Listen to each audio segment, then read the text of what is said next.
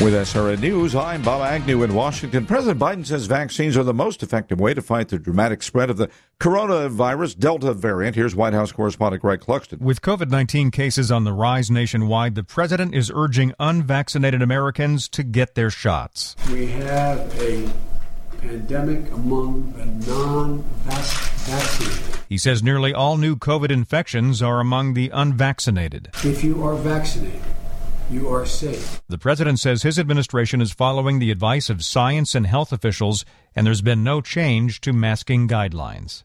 Greg Clugston, Washington.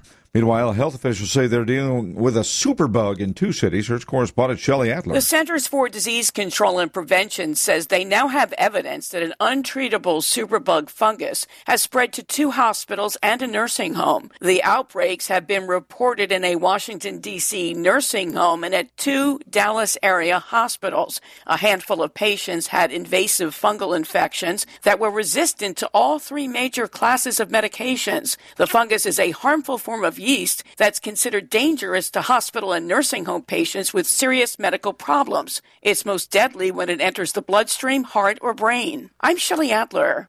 Lower winds and better weather helped crews using bulldozers and helicopters battling the nation's largest wildfire in southern Oregon. Meantime, a northern California blaze crossed over into Nevada, prompting evacuations. Ed Hill had to leave his home behind in Douglas County, Nevada. Well, I was worried about my house because there's a mountain right behind my house, and the, the flame, the fire was coming right down, and so I don't know if my house is there or not.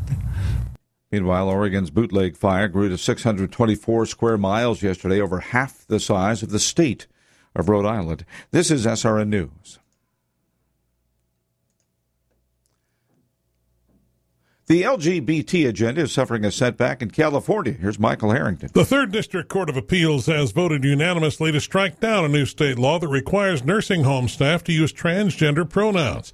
The justices determined that the measure, which would have jailed nursing home workers who refused to call men women and vice versa, was a violation of the right to free speech.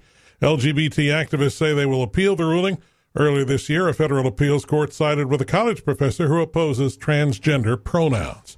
Michael Harrington, SRN News. Federal judges have temporarily blocked an Arkansas law banning sex change operations for children and a West Virginia ban on boys competing against girls in school sports. The ruling in Arkansas prevents the state from enforcing the law that made it the first state to forbid doctors from providing hormone treatment, puberty blockers, or sex change operations to anybody under the age of 18. This is SRN News.